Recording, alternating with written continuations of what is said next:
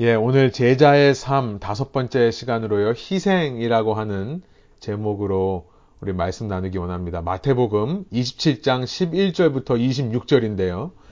여러분 성경책을 펴시고 함께 보시면 좋겠고요. 긴 본문입니다만 24절부터 26절까지 세 절만 함께 지금 시간 읽고요.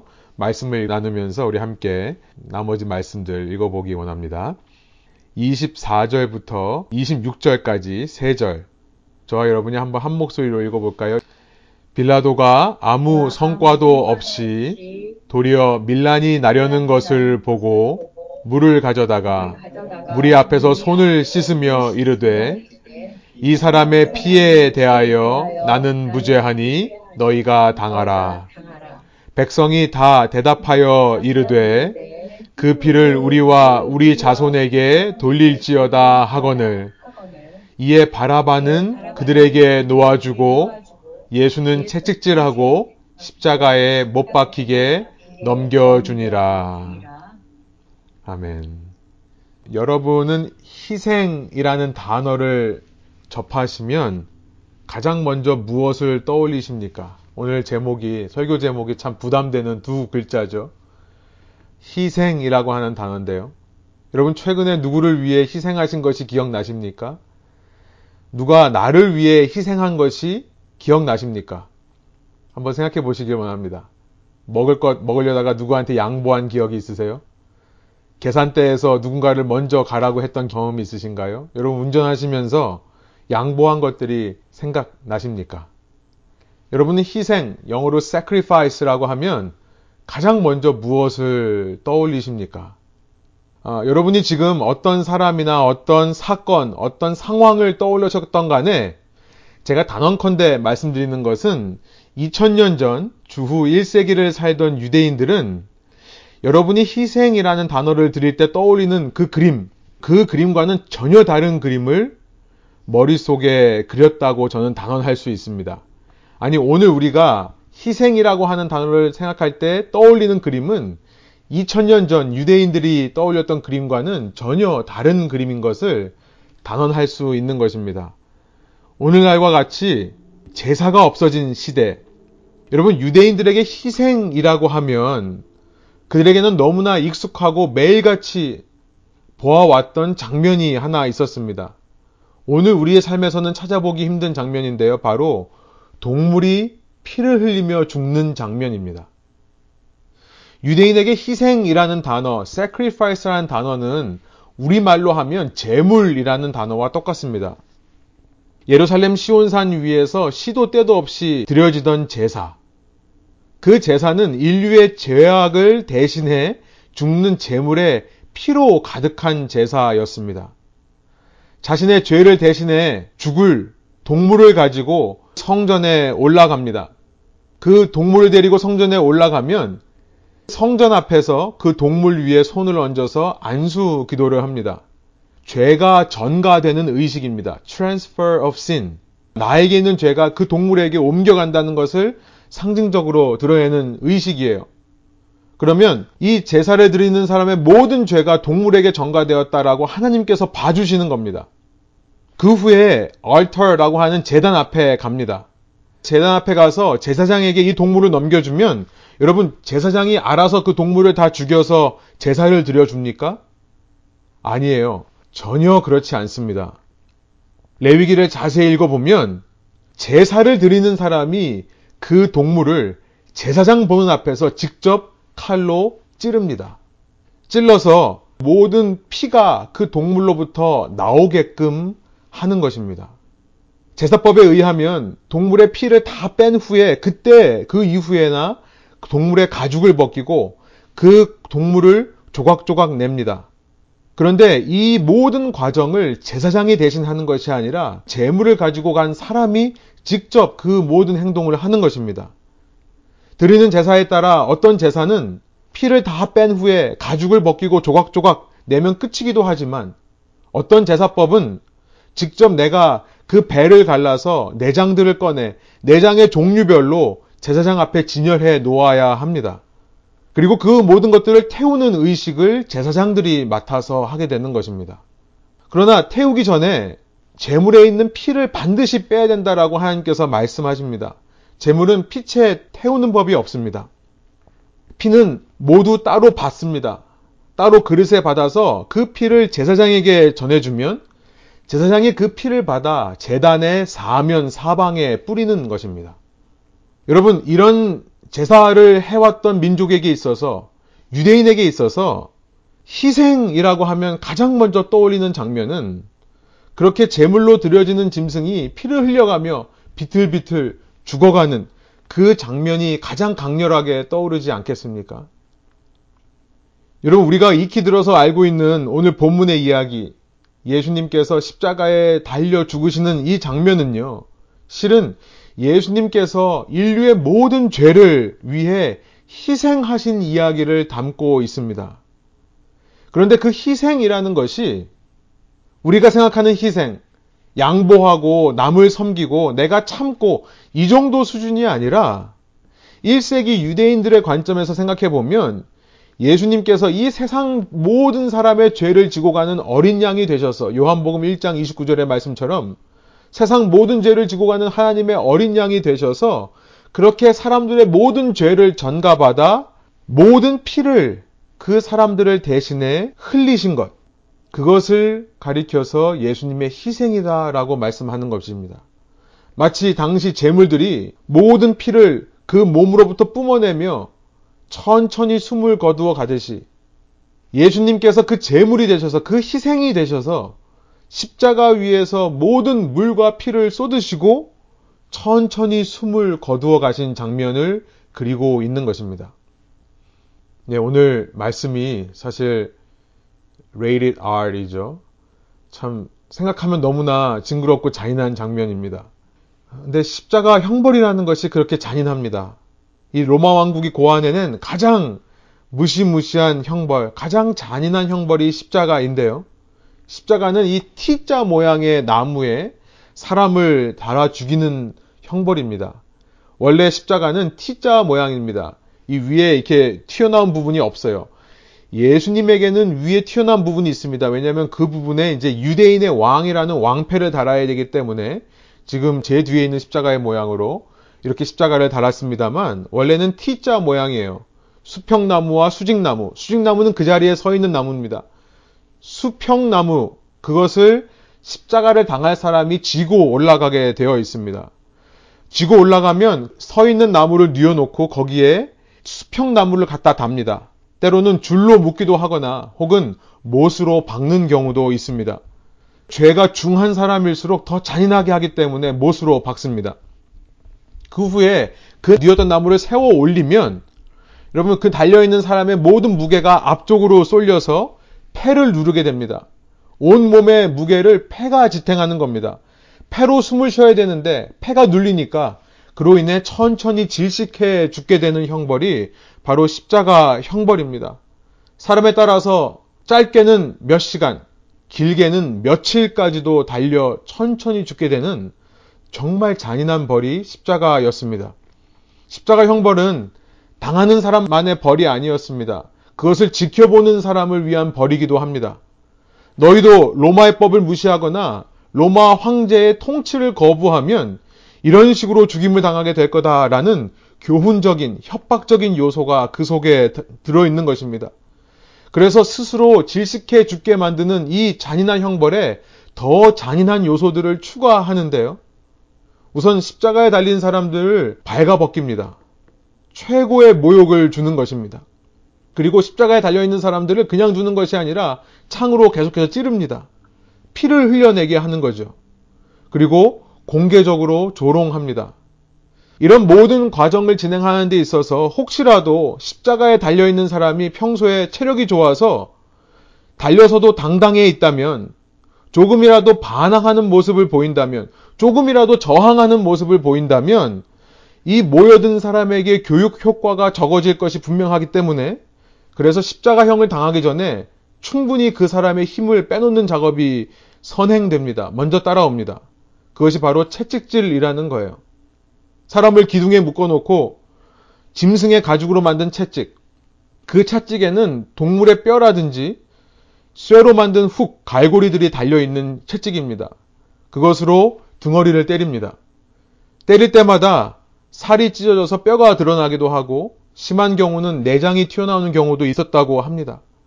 이런 잔인한 채찍질을 통해 힘을 충분히 뺀 후에 십자가에 달리게 하는 것입니다. 예수님께서 오늘 본문에 보면 이 빌라도 총독에게 십자가형을 받고 그 십자가형을 받은 직후부터 채찍질을 당하기 시작하십니다. 가시면류관을 쓰고 피를 흘리기 시작하십니다. 그리고 십자가에 죽으시기까지 모든 과정을 가만 보면 그가 제물이 되어 희생이 되어 피 흘려 죽으시는 모든 제사의 과정이었던 것입니다. 그것이 바로 제사 그 자체의 과정이었다는 거예요. 오늘 11절이 이렇게 시작합니다. 예수께서 총독 앞에 섰음에 총독이 물어 이르되 내가 유대인의 왕이냐?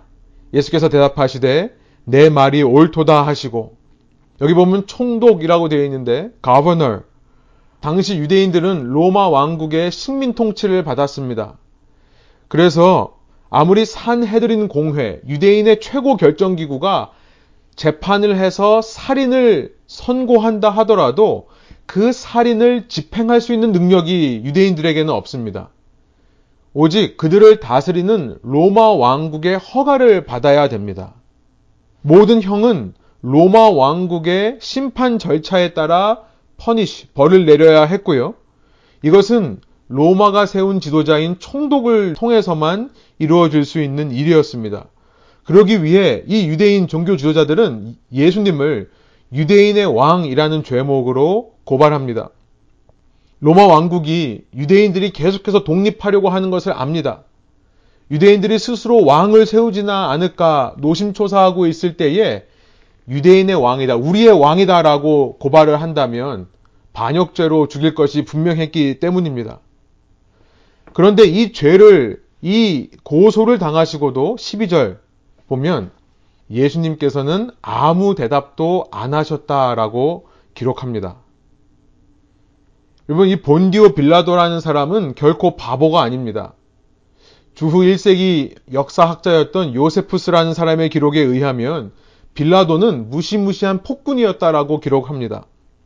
주후 26년부터 36년까지 유대 지방을 다스리던 총독이었는데요.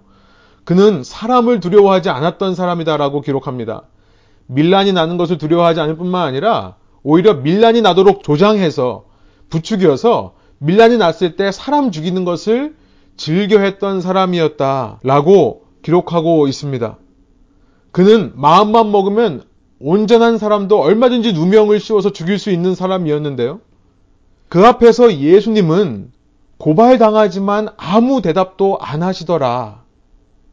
예수님께서 희생 제물이 되어 죽으시기 위해 수많은 변명을 하실 수 있음에도 불구하고, 아니, 변명만이 아니라 사실 그 말씀으로 죽은 자까지도 일으키시는 능력을 행하실 수 있는 분인데요. 그 입을 열어 자신의 능력을 행하지를 않으시는 겁니다. 빌라도는 많은 재판을 스스로 진행해 오면서 사람들이 십자가형이라고 하는 이 두려운 무시무시한 형벌 앞에서 어떻게 해서든지 그 형벌만을 피하기 위해 자신을 변명하는 모습을 보아왔을 것입니다. 얼마나 많은 사람들이 얼마나 많은 추태를 부렸겠습니까? 얼마나 많은 사람들이 법정의 최고 판결자인 자신에게 잘 보이기 위해 노력하는 모습을 봐왔겠습니까? 그런데 이 상황에서도 자신을 변호하지 않고 침묵하시는 예수님. 그 예수님에게 빌라도가 관심이 생기기 시작하는 모양입니다. 13절이에요. 이에 빌라도가 이르되 그들이 너를 쳐서 얼마나 많은 것으로 증언하는지 듣지 못하느냐 하되 14절입니다. 한 마디도 대답하지 아니하시니 총독이 크게 놀라워하더라. 크게 놀라워했다. greatly amazed라고 했는데요. 이 빌라도의 마음 속에 관심을 불러일으키는 예수님의 모습이 기록되어 있는 겁니다. 여러분, 예수님은요, 이처럼 주님을 모르는 자, 그를 믿지 않는 자들에게 관심을 불러일으키는 능력이 있으신 줄로 믿습니다. 그것은 예수님께서 왕이셨지만 세상 왕들과는 너무나 다른 모습을 보였기 때문입니다. 세상 다른 왕들은 권력과 폭력을 휘둘러 자신의 백성을 지배하려는 것이 세상 왕들의 모습입니다. 그런데 예수님은 왕이시면서도 희생하시는 왕이십니다. 아니, 희생이 되신 왕이신 거예요. 그 예수님의 희생의 의미를 다 이해하지는 못했지만 예수님이 보이는 그 희생의 모습에 빌라도는 무언가 매력을 느끼게 됩니다. 여러분, 저는 이 대목에서 본디오 빌라도 같은 무시무시한 폭군도 매료시킬 수 있는 것이 예수 그리스도의 이름의 능력이라는 것을 짚고 넘어가기 소원합니다. 여러분, 우리가 예수님의 제자로 사는 것을 두려워하거나 부끄러워할 필요 전혀 없습니다. 단지 우리는 예수님의 증인이 되어 우리를 통해 예수님을 증거하고 보여주기만 하면 되는 것입니다. 그가 우리 죄로 인해 얼마나 희생하셨는지, 다른 말로 말해 얼마나 희생이 되셨는지, 여러분 설득과 논쟁으로 우리가 그것을 알리는 것이 아닙니다. 우리가 그들과 다르다는 것을 강조해서 이룰 수 있는 일이 아닙니다. 여러분 희생할 수 있는 것은 침묵으로 가능하다는 것을 기억하기 원합니다. 최소한 그 순간만큼은 침묵하는 겁니다. 상대가 정 알아야겠다면 후에 알려주는 것이죠. 내가 이만큼 희생한다라고 말하는 순간 여러분 그 희생은 희생이 아니라 자기 의가 될 뿐입니다. 자기 의에 감동할 죄인들은 없습니다. 자기 의를 보이는 사람을 믿고 싶은 마음이 생겨나지도 않습니다. 왜냐하면 그 사람들 자체가 자기 의로 가득하기 때문에 그렇습니다. 믿지 않는 사람, 믿음이 없는 사람은 자기 속에 있는 자기 의가 가득하기 때문에 내 속에 가득한 것을 남의 속에 있는 것도 잘 보이게 되는 법이죠. 자기 의로 가득한 사람은 기가 막히게 상대방 속에 있는 자기 의를 찝어낼 수 있습니다. 여러분, 우리의 삶이 예수님을 모르는 사람들을 감동하고 있지 못한다면 그만큼 우리의 삶을 통해 주님의 희생이 드러나지 않았다는 것을 우리가 솔직히 인정하기를 원합니다. 빌라도는 예수님께 분명한 호감을 보입니다. 이제 15절부터 보시면 매년 명절이 되면 총독의 특사가 있었습니다. 특별 사면의 권리가 있었어요. 무리가 원하면 죄수 한 명을 놓아주는 전례가 있었다라고 15절이 기록합니다. 그때 16절 바라바라 하는 유명한 죄수가 있었는데요. 17절 그들이 모였을 때에 18절까지 제가 읽겠습니다. 그들이 모였을 때에 빌라도가 물어 이르되 너희는 내가 누구를 너에게 놓아주기를 원하느냐? 바라바냐 그리스도라 하는 예수냐 하니 18절 이는 그가 그들의 시기로 예수를 넘겨준 줄 알미더라. 빌라도는 예수가 죄가 없지만 시기로 인해 고발당해 지금 죽을 위협에 있다는 것을 알고 도우려 하는 것입니다. 그래서 바라바라 하고 하는 죄인을 회중 앞에 세웁니다. 마가복음 15장 7절에 보면 그 바라바라는 사람은 로마의 대항에 폭동을 일으켰다가 살인을 저질러서 체포된 자라고 기록하고 있습니다. 요한복음 18장 40절에 보면 바라바는 강도이기도 하였다라고 기록합니다. 살인자이면서 반역 죄인이면서 강도였던 바라바. 누가 봐도 죄가 명백한 사람입니다. 그 명백한 죄인을 세워놓으면 예수를 살려줄 줄 알았던 것입니다. 19절에 보면 이 빌라도의 아내도요, 밤새 예수님의 꿈을 꾸었는 모양입니다. 그래서 이 예수를 건드리지 마라라고 하는 충고를 빌라도에게 합니다. 예수에 대한 호감도 있는 상태입니다. 또 아내의 꿈을 통해 꿈을 통해 말씀하시는 것은 신의 계시라고 믿었거든요.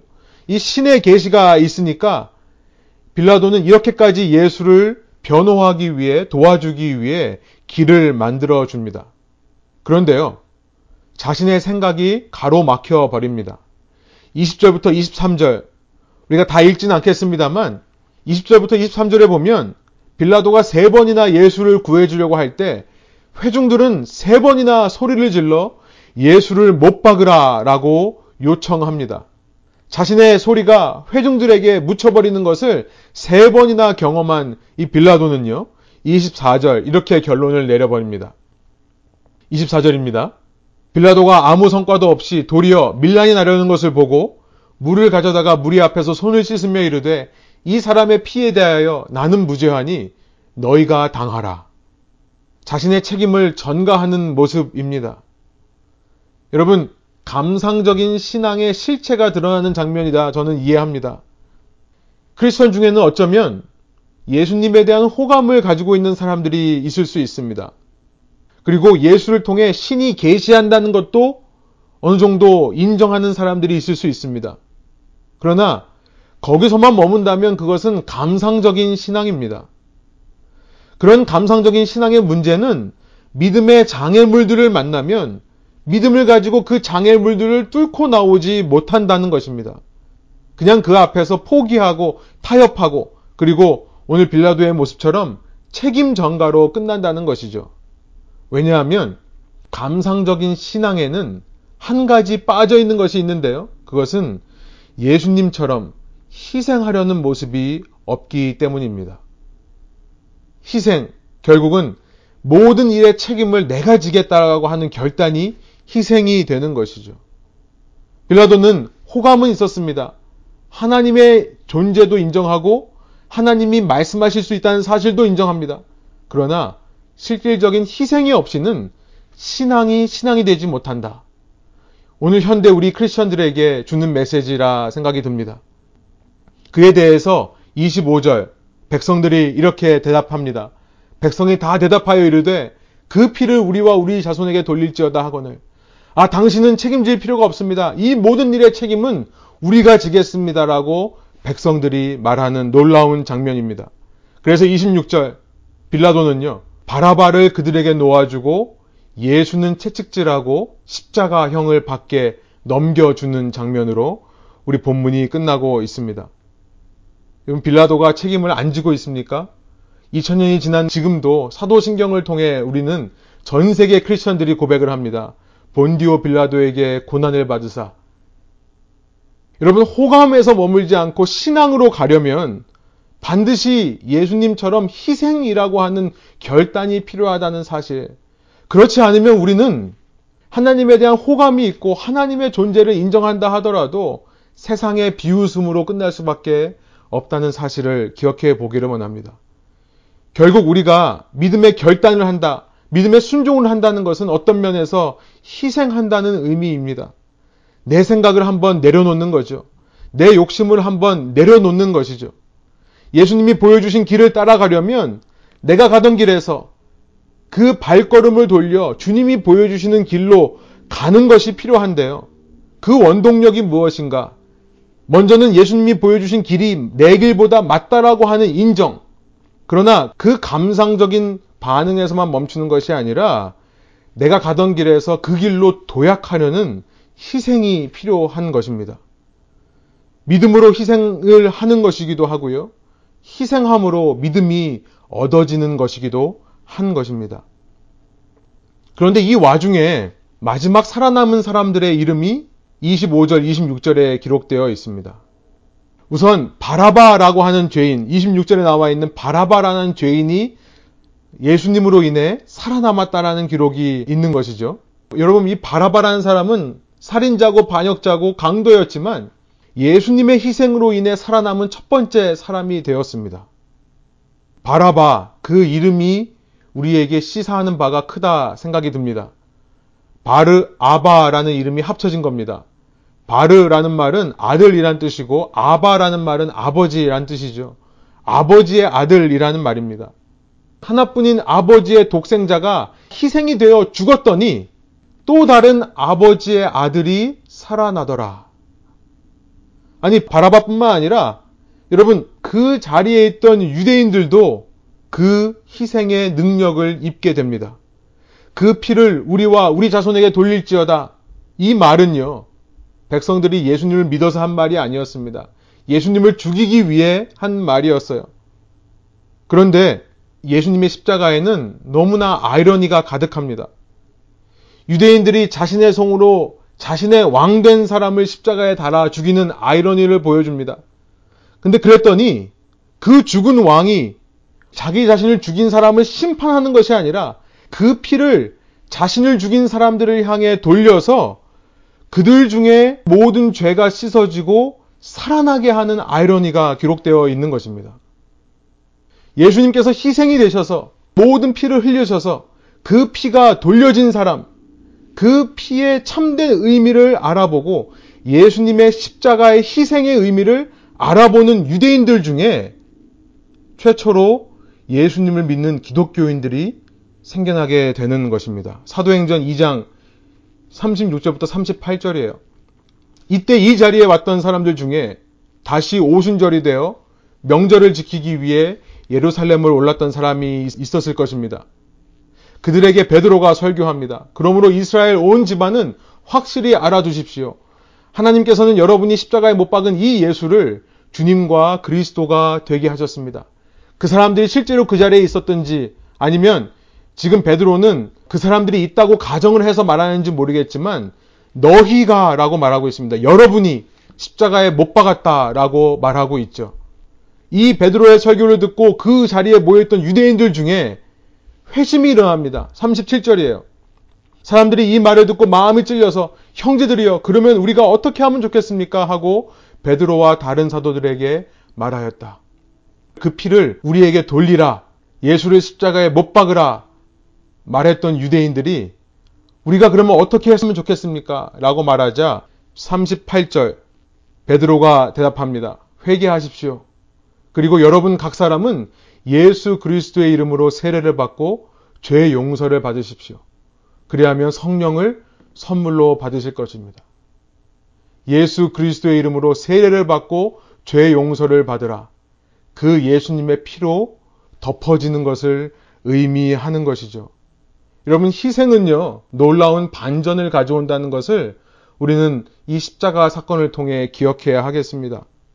제자도의 다섯 번째 모습, 제자라면 주님과 같이 닮아 주님처럼 행해야 되는 모습 중에 한 가지 모습은 희생입니다. 여러분, 희생이 어려운 이유가 있습니다. 왜냐하면 희생하면서 나만 참는 것처럼 느껴지기 때문에 그래요. 나만 당하고 있는 것처럼 느껴지기 때문에 그렇습니다. 예, 맞습니다. 그럴 수 있습니다. 거기에 하나님이 빠져버리면 그렇습니다. 하나님은 예수의 희생을 통해 그 피를 불순종하고 하나님의 아들을 십자가에 못 박은 죄인들을 하나님을 떠난 백성들에게로 그 피를 돌리는 반전을 행하십니다. 그 피가 돌려질 때 심판이 아니라 용서의 반전이 일어나기 시작하는 겁니다. 예수님의 피로 덮어진 자마다 새롭게 되는 놀라운 반전을 이루시는 거예요. 여러분, 우리의 모든 희생에 하나님이 빠진다면 그것은 무의미한 손해일 뿐일 것입니다. 그러나 하나님이 있기에 우리의 희생은 반전의 밑거름이 된다는 것을 꼭 기억하시기 원합니다. 여러분, 그 동일한 하나님께서 오늘 당신 제자들의 예수님 닮은 희생을 주목하고 있다는 사실을 기억하시기 원합니다. 그리고 그 희생을 통해 하나님은 2000년 전에도 오늘 우리의 삶에도 동일하게 역사하시기 원한다는 것을 말씀을 통해 믿음으로 붙드시기 소원합니다. 여러분, 희생이 참 어렵습니다. 그럴 때 내 힘으로만 희생하려 하지 마십시오. 주 예수님을 바라보십시오. 내가 먼저 바라바였다는 사실을 기억해 내십시오. 나를 위해 희생하신, 아니, 나를 위해 희생이 되신 그 주님의 모습을 기억하십시오. 피를 흘리며 죽으신 모습. 그러나 그 피가 하나님 안에서 얼마나 놀라운 반전으로 나에게 새 생명을 주셨는지 그것을 기억하시며 주 예수를 바라볼 때 여러분 그때 우리가 희생할 수 있는 능력을 소유하게 될 줄로 믿습니다. 나도 그 주님처럼 희생하게 하여 주십시오라는 기도를 올려드리십시오. 희생하기 어려운 순간, 희생하며 나만 억울하다는 순간, 나만 외로워지는 순간, 주님을 붙잡을 때에 주님께서 놀라운 주님의 희생할 수 있는 힘과 능력을 여러분에게 허락해 주실 것이고요. 하나님께서 그 희생을 놀라운 반전의 결과로 이루실 것을 믿습니다. 우리 함께 기도하시겠습니다. 하나님 이 시간 희생이라는 단어를 떠올릴 때 우리는 어쩌면 우리의 의에 갇혀 있는 나의 능력과 나의 한계 속에서만 가능한 그런 희생에 대해서만 생각했는지 모르겠습니다. 그러나 희생이라는 단어는 재물을 드리는 것을 말씀하는 것임을 이 시간 깨우쳐 주시니 감사합니다. 예수님께서 바라바와 같은 이 죄인된 저희들을 위해 피를 흘리며 죽는 그 희생이 되셨사오니 그 놀라운 희생의 섬김으로 말미암아 우리가 다시 살아나는 우리가 죄 사함을 받고 성령을 선물로 얻는 이 놀라운 구원의 역사가 이루어질 수 있었음을 생각하며 오늘 우리도 우리 자신을 주님 앞에 영적인 제물로 내어드릴 수 있는 저희 한 사람 한 사람 되게 하여 주옵소서. 우리 자신을 주님 앞에 희생으로 올려드릴 수 있는 저희 삶이 되게 하여 주옵소서. 내가 희생하는 것이 아닙니다. 내가 희생이 되어주는 것입니다. 이것은 나의 힘으로 불가능한 것이오니 이것을 감당하기 위해 나를 위해 희생되신 주님을 먼저 바라보게 하여 주시고 그 주님의 능력이 내 속에 흘러넘쳐서 주님처럼 희생되어 사랑하고 섬길 수 있는 저희의 삶을 통해 주님께서 우리가 이룰 수 없는 놀라운 반전의 역사를 이루어 가심을 믿고 의지할 수 있도록 인도하여 주옵소서. 어떤 경우에도 저희 입이 불평으로 불만으로 가득 차지 않도록 인도하여 주시고 주님과 같이 이 희생을 이루기 위해 참고 인내하며 침묵하며 이 시간들을 주님의 기뻐하시는 제물로 올려드릴 수 있는 저의 삶 될 때에 주님께는 영광, 저희 주위 사람들에게는 말할 수 없는 주님의 은혜가 흘러가는 저희의 삶 되게 하여 주옵소서. 그런 제자로 부르신 주님께 감사드리며 예수 그리스도의 이름의 영광을 위하여 기도합니다. 아멘.